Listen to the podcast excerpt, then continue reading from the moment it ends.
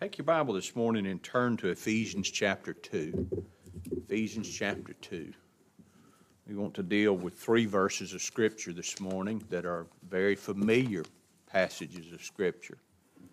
I think uh, not only are they very familiar passages of Scripture to all men and women in various religions and denominations, but uh, they are probably uh, three of the most misunderstood and misapplied scriptures in the New Testament. I know religious people get confused about the love of God. I know how they abuse John 3:16 and how all of us were raised all our lives under what basically was an error uh, and, in, in essence heresy that God loves everybody, that Christ died for everybody that God wants to save everybody. And it sounds good because here's the problem we look at it from um, a human, humanistic view. And we put all the value not on the glory and honor of God, but by nature we put all the value on who?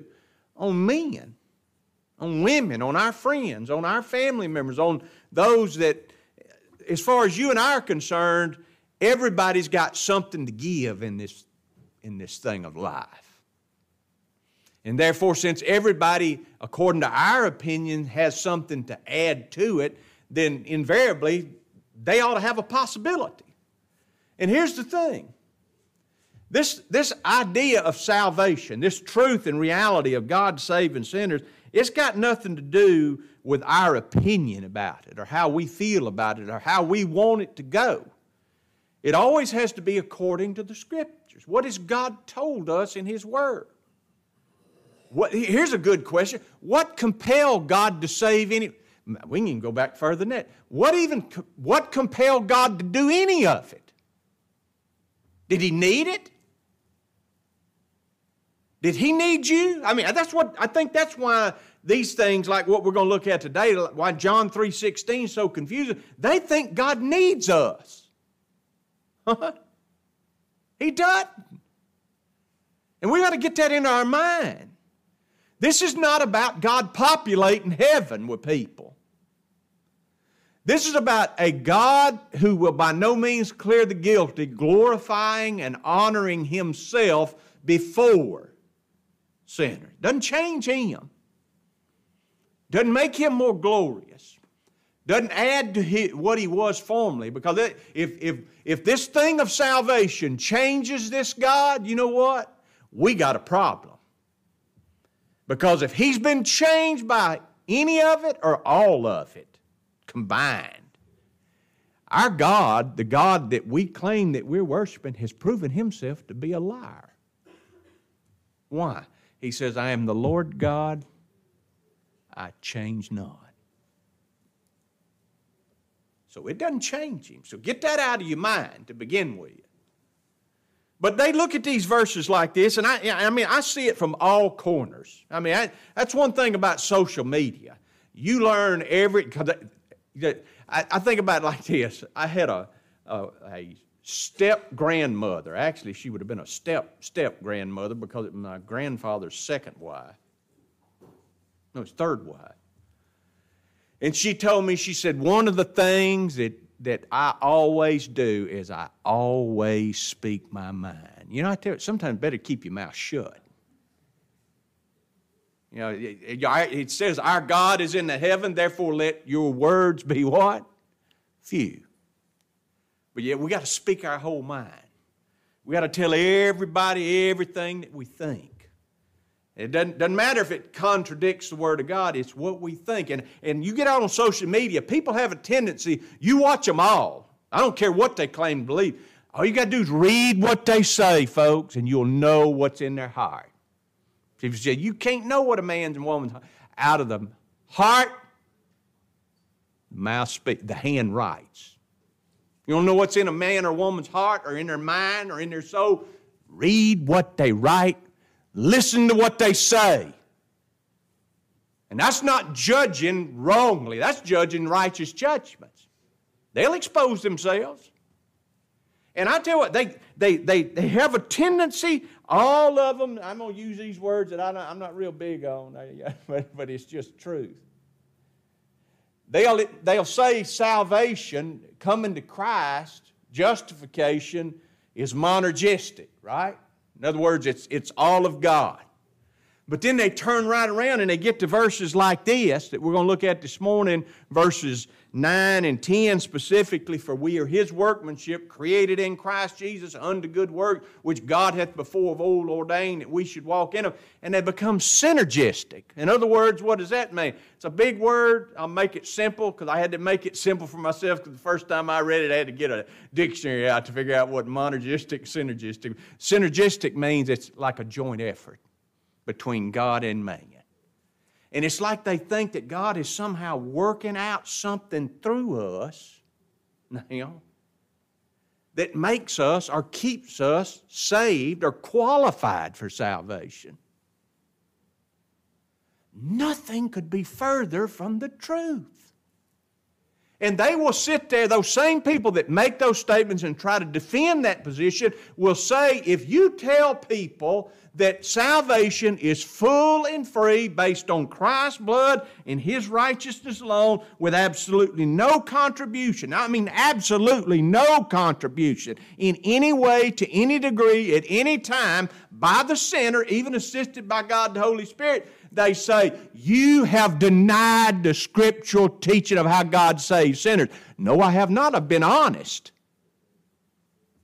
I've been faithful to what His Word tells us. What does His Word tell us? He tells us this Be it known unto you, therefore, men and brethren, that by this man, by His power, by this man is preached unto you what? What's preached unto you this morning? What's preached unto you every time you hear this gospel? The forgiveness of sins. Have you sinned this week? Don't answer. Have you sinned this week? Have I sinned this week? What's preached unto us this morning? You better get right or you'll get left. Isn't that what you want to hear? You better get on the straight and narrow. You better be living it or you ain't got it. I, I, I, I preached all that. I almost called it what it was. I preached that stuff. I staked my cross in that stuff and said, I, I would have told you then, that's where that this is the hill on which I will die. And I would have died if it wasn't for the grace of God. They say, You tell people that, you, you've opened a, a door and an avenue that allows men to do exactly what they want to do.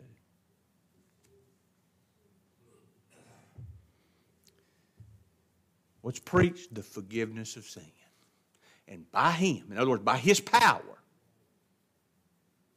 by the work of His Holy Spirit. Remember what He said over in Galatians chapter 4? Because you are sons, God hath sent forth the Spirit of His Son into your hearts, crying, What? Abba, Father. Okay?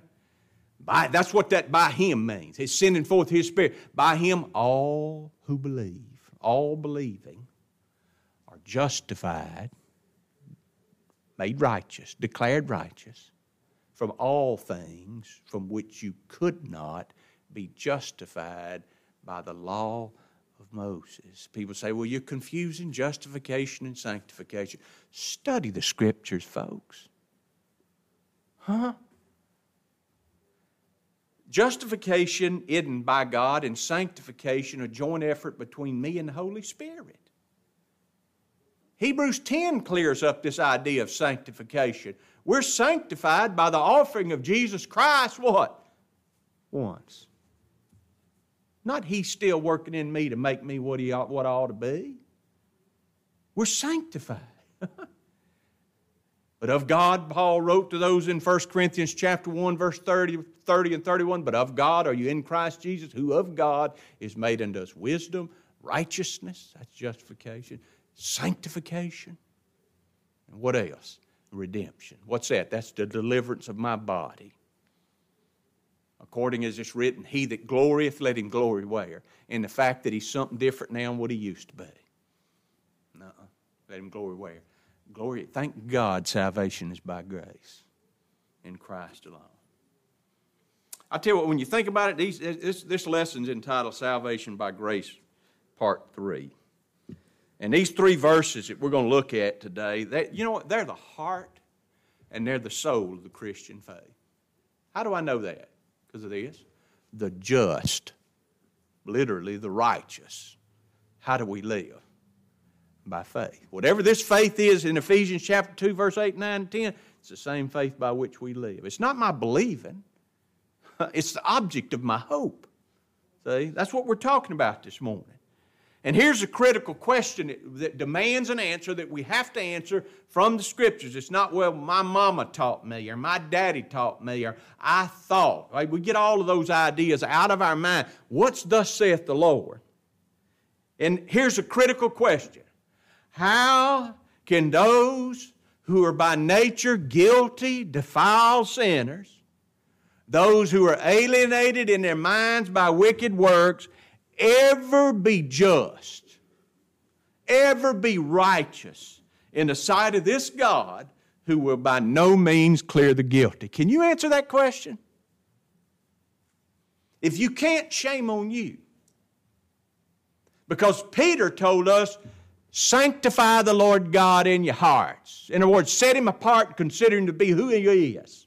That he's a God who saves, and who justifies the ungodly. That's setting him apart and be ready always to give an answer to every man that asketh thee of the hope which lieth in you with meekness and with fear. If they ask with meekness and fear, you got to be ready to tell them. How you going to be ready to tell them? Study to show yourself approved unto God. It's like people think we don't care how we live.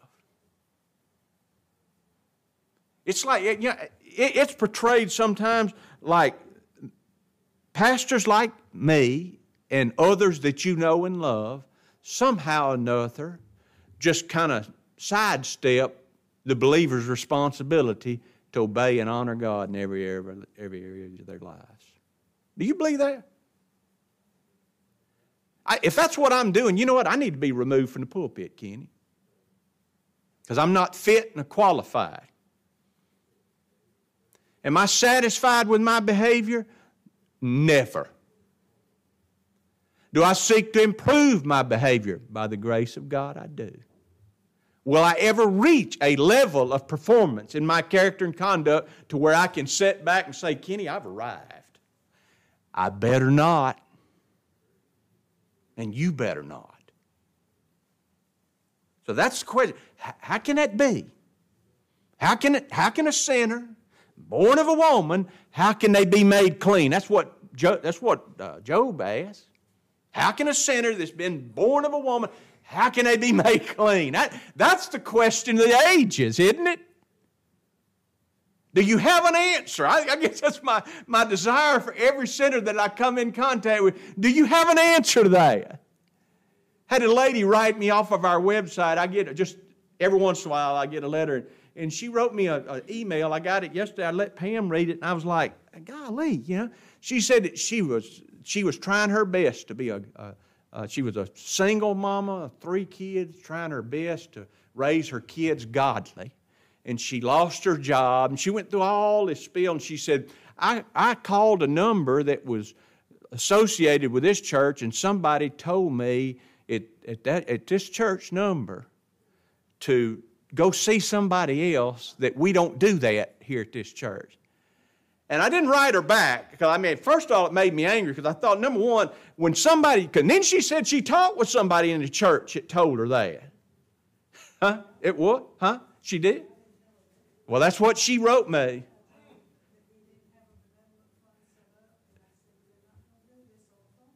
No. oh, okay. Well, like I say, she went, but here's the thing she's sitting there telling me how godly, how, how she wants her children to be raised godly. And I, because I wrote out what I was going to reply to her.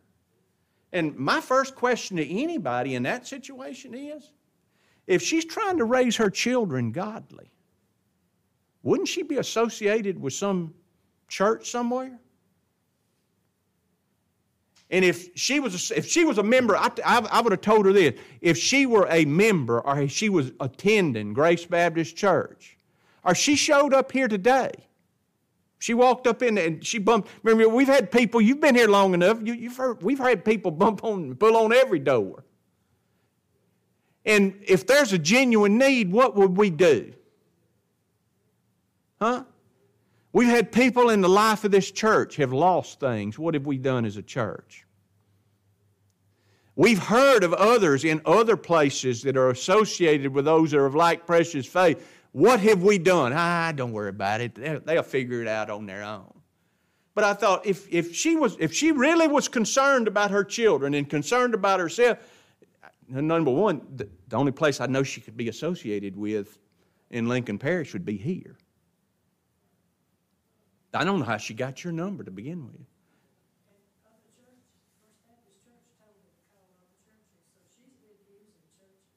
Well, I know, but how did she get your number? Because like I told her, I said, uh, because that's what I was going to tell her, is the only number associated with Grace Baptist Church in Ruston, Louisiana, that's on our church website, sermon audio website. You know what it is? It's this phone number. It's my cell phone. Because I, we don't have a phone here. Never had a phone. Didn't have a phone back out yonder. Ain't never had one here. You go, if anybody calls Grace Baptist Church, they gonna get moi. And if somehow, and I think I need to change it, I think on one of them, I think on our church website, it's our my home phone number, 318-513-9809. But even there, I've got that number forwarded to this number. And I've got clinic connections forwarded to this number. So every time you call clinic or Richard Warmack's home or Grace Baptist Church, you're going to get the same operator every time. But I thought if, if she were concerned about that, she would approach them. And if they were any, if they were worth their salt, they would practice First John chapter 3 that if you see a brother in need, what do you do? Or what James said, if you tell them go away and be filled and you don't do anything, See that? But she went on and on about this God, and she's praying for us now. She said, I'm, I, am thankful for you that you gave me an opportunity to grow in grace knowledge. I'm praying that the Lord will bless y'all and protect y'all. And, I, and I'm like, number one, from everything you said here, we're different gods.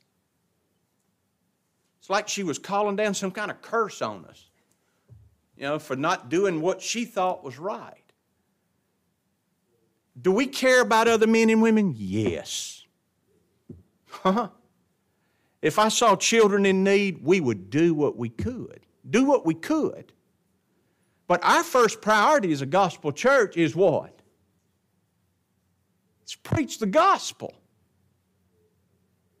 If you, if you feed men and women and clothe them and give them a car to ride, and number, number two, I was thinking about if you're that broke, how in the world do you afford a, afford a phone or a computer to sit down and take the time to write somebody? I mean, I, I've been poor. Have you ever been poor? I was poor at one time. And I'm, I, I, we, we, we made it through somehow. I know how. God was gracious and merciful to us. But the question the ages always comes back to this how can God be just when He justifies the ungodly? How can that be? Look back at Paul's testimony, think about what he told. Look back up in verses 1 through 3. He says, And you who were dead in trespasses and sin. Now they were no longer.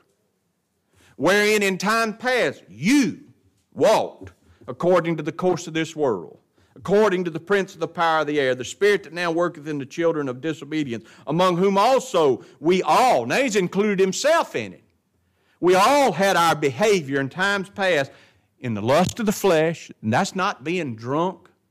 It does include that, but it's not talking about being drunk, immoral perverts. That's not what it's talking about. Though those are included.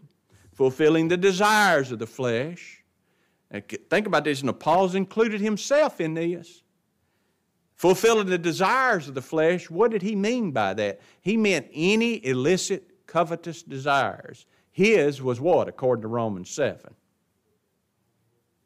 Seeking to establish a righteousness. That was his lust. And of the mind, And we're by nature children of wrath, even as others. I wrote my notes, but I've, I've done run too much time into this introduction to say. Go read Romans chapter 3. That's the situation we're in. We're not seeking after God. We're all gone out of the way. There's none that understandeth. There's none that doeth good. There, there's no fear of God before our eyes by nature. Not one of us. You think about it this way. Before there was ever a sinner, before Adam ever fell in the garden, it kind of comes back to that thing which came first, the chicken or the egg? Before there was ever a sinner, before Adam ever fell in the garden, as our representative man, you know what stood? You know what prevented our God from destroying Adam and Eve and the garden and Satan and everything else? When it rebelled against his revealed will and command is the sovereign of the universe. What prevented it? There stood a surety. Before we ever failed, Christ said, They're mine. You gave them to me, and I'm going to get them. That's the grace and mercy of God. He said, I didn't come to call the righteous to repentance. What did he come to do? He came to call sinners to repentance. We look at these verses this morning, you keep this in mind. There's only one way God can be just and justify the ungodly it's salvation by grace alone, through Christ alone, by God given faith alone. It's the only way. So let's look at it real quick. Look at verse 8. For by grace are you saved. Isn't that refreshing? It isn't by grace you might be saved. Or by grace I've started you down a path that if you stay on it long enough and straight enough and narrow enough, you'll get into heaven. What does he say? By grace are you saved. But even the language there is a little bit deceptive unless we look further. You think about Jonah stated it this way. Remember when he was in the whale's belly? And he turned his face toward the tabernacle. I don't know how he did that out in the middle of an ocean, in, a, in the middle of a whale's belly, but he turned his face toward the tabernacle. And I think by the tabernacle of God, he wasn't talking about the temple of God. He wasn't talking about that when sitting in Jerusalem. He turned his face to God Almighty, just like we go to a throne of grace. And he said, I'll pay my vow. I'll do what you've told me to do. I'll go and preach the gospel there, even though I don't want to. I'll go do it and then he said these simple words Salvation is of the Lord. And instantly, what did God do? He spoke to the whale and bleh, out he came, right? Wise Solomon said this. I, this is quickly becoming one of my favorite verses. Who can say, I have made my heart clean? I'm pure from my sin. Who can do that? Folks, salvation's not a works ever. He told Titus, a preacher, that he had sent an inst- and he was instructing him on preaching the gospel. He told him, not by works of righteousness which we have done. And I've said this, and I'll continue to say it as long as I have breath. According to this verse, and according to the verse we're looking at this morning, believing justified, redeemed sinners that stand righteous and holy before God, they can do works of righteousness.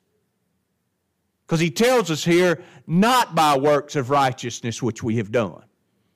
So don't tell me that I don't believe that believers can do works of righteousness, that we can do good works. Now, the difference is the way we define good works. See, that's the problem. Not by works of righteousness which we've done, but according to his mercy, listen, here's the language he saved. He saved us. Paul started this thing out, this, this, this glorious, comforting stanza with this phrase, for by grace are you saved. Literally translated, you know, I looked at every version I could come up with, and then I broke down the words individually. Literally translated, this verse reads, For grace have you, for by grace have you been saved. That's important. For by grace have you been saved. Paul was telling these sinners who were formerly dead in trespasses and sin, you and me included, that it was by the Lord's grace and mercy toward them that they had been saved. In other words, those sinners that he's writing to, and you and me, if we have the faith of God's elect, are justified, righteous, and folk, we possess eternal life right now. Do you have it? Can you know? According to most people that I know, even reformed people, they don't think you can. I think all their mentality and mindset is they'll know when they get there. I know that old former guy that I started out over in Shreveport, he, he told he would he would say that, state that from the pulpit. We'll know for sure that we're going into heaven when we get there and he allows us in. Is that what the scripture's teaching? I know our Lord said it. This is life eternal. That they might know thee, the only true God, and Jesus Christ whom thou hast sent. Do you know God is just and holy, who will not overlook your sins by whatever aid or agency you might try to put them away? Do you know that God? I tell you, if you do, you know who else? Jesus Christ, whom He sent. Sent Him for what? To put away my sin, to, make me holy. So these people, you and me included, they, they're justified, they're righteous, they possess eternal life. And folk, they aren't seeking and hoping to achieve it one day in the future. This word translated by grace, two English words. In the original Greek, it means goodwill, loving kindness, or favor. By God's goodwill, His loving kindness, or His favor. You think about this grace is not sought by the unregenerate. It's just not. Nor do they have any desire for God's grace. They want a grace that's got conditions on it. It's always, I know I believe in Jesus, but.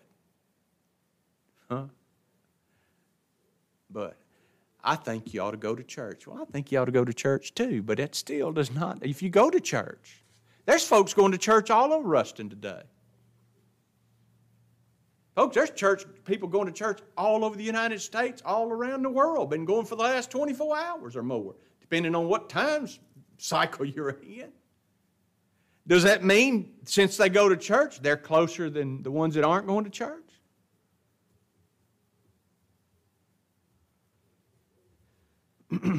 Grace, you know, it's freely given freely given. It's not asked for. Paul told those at Corinth, Now we have received not the Spirit of the world, but the Spirit which is of God. What have we received?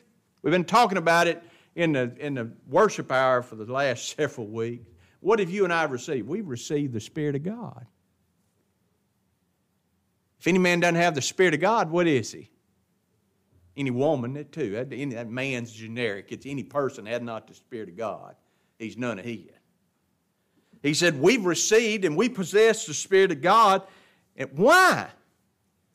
Why does He put His Spirit in us? Because we can't know these things by nature. Why do we have to have His Spirit? That we might know the things that are freely given to us of God. You see that? You'd never know it.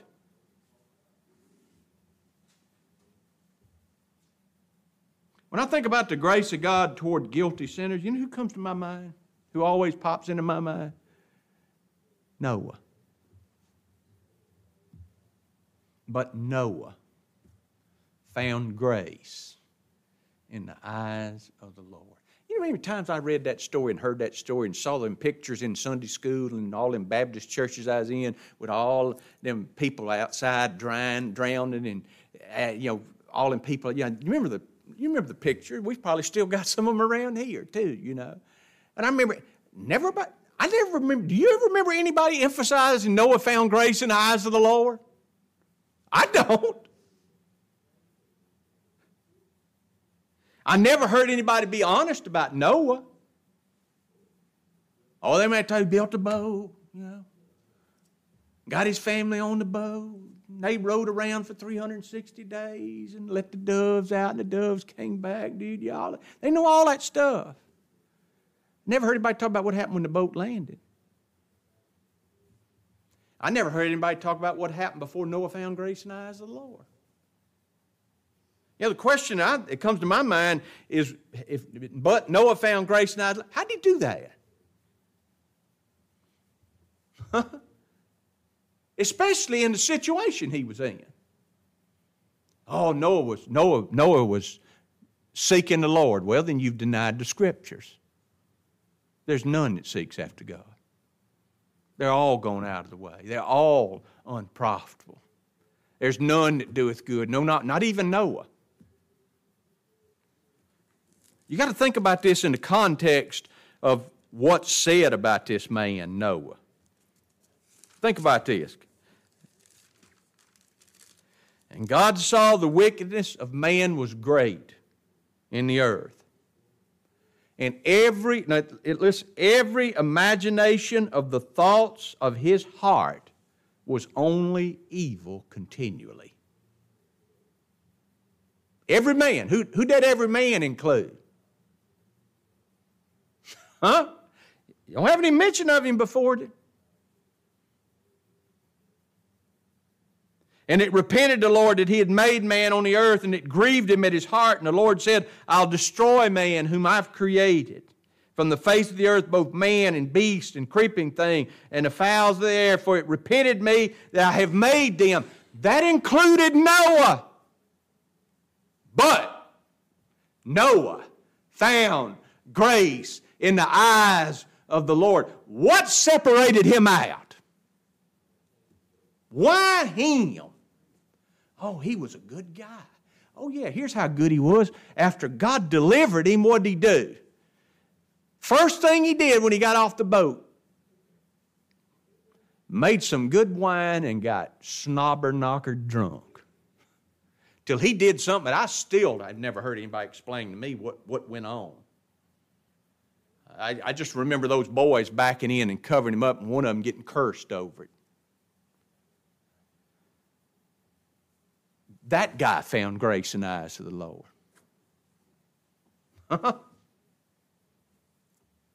if God hadn't shown him mercy, if God hadn't chosen him, you know what? He'd have perished right along with everybody else. Folks, the cause of salvation, it's of God's grace. And it's only found one place. It's found in the Lord Jesus Christ. But look at consider the means of salvation. For by grace are you saved. Here we go. Through faith. And everybody they, they, they seize on that and they think that through faith, you know what they think that is? That's believing and accepting Jesus. That's not what this is talking about. Though we do believe. And we do rest in Him. This is not a profession walking an aisle, taking a preacher by the hand, and jumping into a baptismal pool. That's not what this is. Folks, faith isn't a product of a man's will or power. If you have faith this morning, you know where you got it from? God gave it to you. How do I know that? Philippians chapter 1, verse 29. For unto you it is given on the behalf of Christ not only to believe on his name, so what's, huh? If he hadn't given it to me, I'd have never believed. But to do what else? To suffer for his name's sake. And I'll tell you something else. It's not possible for faith to come forth from our corrupt natures. By nature, we don't desire a salvation which glorifies and honors God. But here's the thing God freely gives true faith to those who were previously alienated and enemies. And there's no doubt, I know Peter talked about like precious faith. Faith is vital. And folks, true God given faith is precious. But folks, get this right. Faith, though it's a gift of God, it's not a condition of salvation. Let me say that again. Faith is not a condition of salvation. Faith, it's, it's not the source, It's not the cause, and it's not the ground of our salvation. Faith did not fulfill the law. My believing didn't make the law right. The, my faith didn't, my repentance doesn't make, it, make things right. I mean, I think about that all the time. We're to repent, but I tell you what, even our repentance needs to be repented of. And it's, when, when, when we confess our sins to our God, our confession doesn't put away our sins. Our promising to do better doesn't put away our sin. I even go further than that. Even our actually doing better, if we could do better, that don't put away sin. The only way sin can be put away, what? God's got to blot it out. That's why David said, Blessed transgressions forgiven. Blessed iniquity covered. Blessed is the man to whom the Lord will not charge, will not impute sin. Can you enter into that this morning? God won't charge sin to somebody. Same thing he said in 2 Corinthians chapter 5. God was in Christ, reconciling the world unto himself, not imputing, not charging somebody's sins to them. Huh? None of them. Past, present, or future.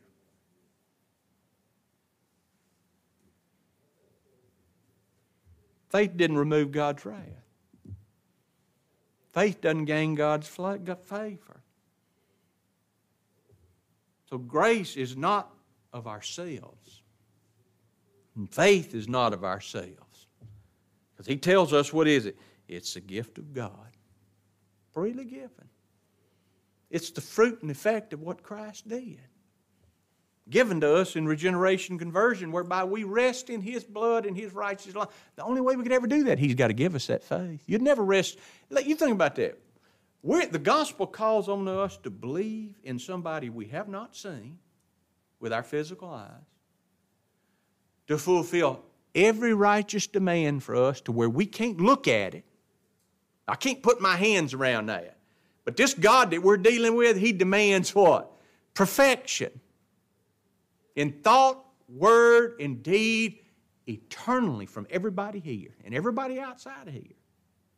And I have said this unequivocally for almost 37 years now. If you or me or anybody else is not as righteous as God Himself, we go into hell, every one of us. You believe that? Huh? Now, how can we get there? See? Now, you by nature, the unregenerate, what do they think? Well, I'll try. It ain't about trying. You got to be there. You got to have a righteousness in which, uh, like old Gadsby said, a righteousness with which God Himself cannot find a flaw. Now, you tell me where you can find that one. In anything that you've done, or anything you've been enabled to do. All of it's the free gift of God. And then he adds this little caveat to it not of works. Not of works then, not of works presently, not of works later on. Why? Here's the problem. Because if it's of works, lest any man should boast. It's just in us. huh It's just in us by nature. Folks, salvation is not a works of any kind before or after salvation, before or after conversion, performed with or without the help of God. And matter of fact, God has denied and He's excluded works in order to do what? To exclude the boasting from the sinners. Paul said this let him that boasts, let him boast where? In the Lord. I like this one. Jeremiah 9, verse 23, 24, it says, Thus saith the Lord, Jehovah, let not the wise man glory in his wisdom, neither let the mighty man glory in his might. Let not the rich man glory in his riches, but let him that glorieth glory in this. What do we glory in, Jeremiah? That he understands and knows me. That's something to glory in, isn't it? That he understands and knows me. Knows me who? Knows Jehovah. Truly knows him. That I am the Lord, how do we know it? That I, the Lord, the one you know and understand, I exercise loving kindness. That's not what we expect by nature. Huh? That's why men by nature, unregenerate men, are trying, like Adam before them, to produce a righteousness. Because they think in their mindset, if God enters into judgment with me, the only thing that can come my way is what? Death and destruction. And so I'll hide myself like Adam and I'll work as feverishly as I can trying to produce something that's going to be taken away like fig leaves that covered nothing. Adam and Eve, I bet you they'd put a lot of effort into whatever they had did. But God, they, they, got, the Lord came to him. and He said, "Where are you?" And he told him. He said, "Well, why are you hiding? We're naked." Well, they had they had they'd sewed together fig leaves. They'd covered themselves, right? But Noah, Adam says, "What? We're naked." So he even admitted what in a in a cat in a cavalier way. What was he still? This ain't enough. Because if it had been enough, he could have came out proudly before the Lord. See, this is the thing. What we possess by God's grace through faith in Christ Jesus alone, it gives us the ability to come boldly to the throne of grace, that we might receive help, mercy, and help in time of need. Not come, oh, I don't know if he's going. We can come boldly. Why? We're clothed in, robed in, wrapped in, surrounded by, over and under with what? The righteousness of God. And he says of his son, This is my beloved son, whom I'm well pleased. And if any man be in Christ, what is he? He's a new creature. And if we're new creatures in Christ, what are we? In Christ, we're well pleasing to God. In spite of ourselves. I exercise loving kindness, judgment, righteousness in the earth, for in these things I delight. He delights to be loving kind. But he doesn't just do it haphazardly, it has to be on a just ground. Paul told those at Corinth, For who maketh thee to differ from another? Or what dost thou have that you didn't receive? Now, if you received it, why do you glory as if you didn't receive. Hmm. Paul said, I am what I am by the grace of God. I, I labored more abundantly than all the apostles. Right? I, I excel them all. Yet not I, but the grace of God which is in me. I am what I am how? By the grace of God. And I tell you what, our, our, as sinners saved by God's grace, given true faith in Christ, our attitude ought to be the same every single solitary moment of our lives as the Apostle Paul's was. But God forbid that I should glory save one place. Where? In the cross the cross of the Lord Jesus Christ, by whom this world is crucified unto me, and I'm crucified unto this world. Look at verse 10, and we'll quit. For we are his workmanship, created in Christ Jesus unto good works, which God hath before ordained that we should walk in them. That word workmanship, it means that which has been made. Or it means this the works of God as a creator. Folks, believing justified sinners, we're God's workmanship. We're the creation of God's own hand. Not as ungodly sinners, but what?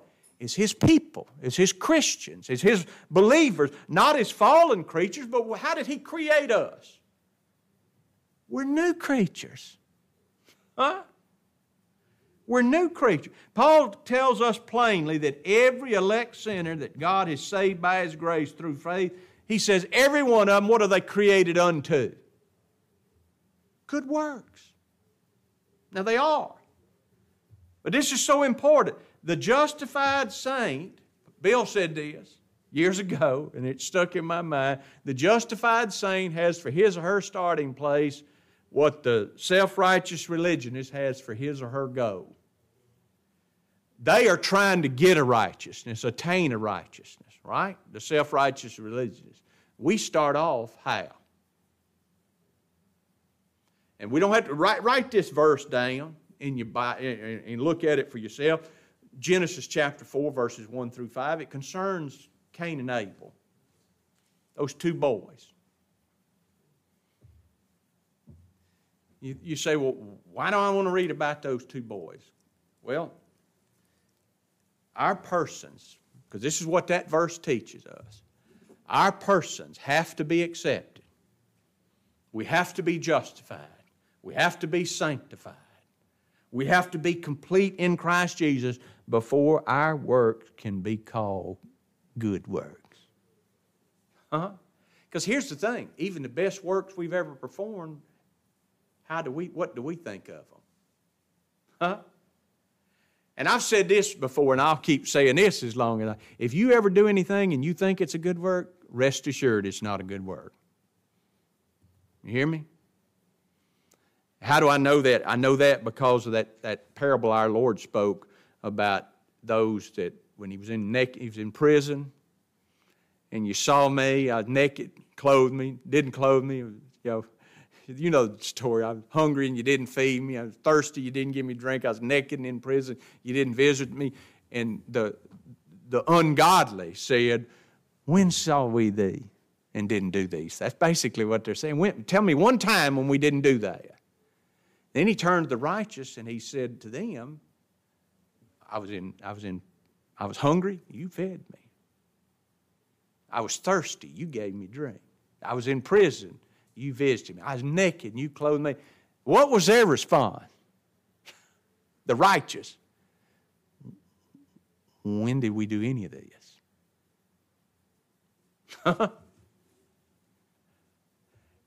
Most people I know want us to be fruit inspectors, trying to figure out whether or not we're saved based on a, on a scale of our own mind mindset about what good works we perform.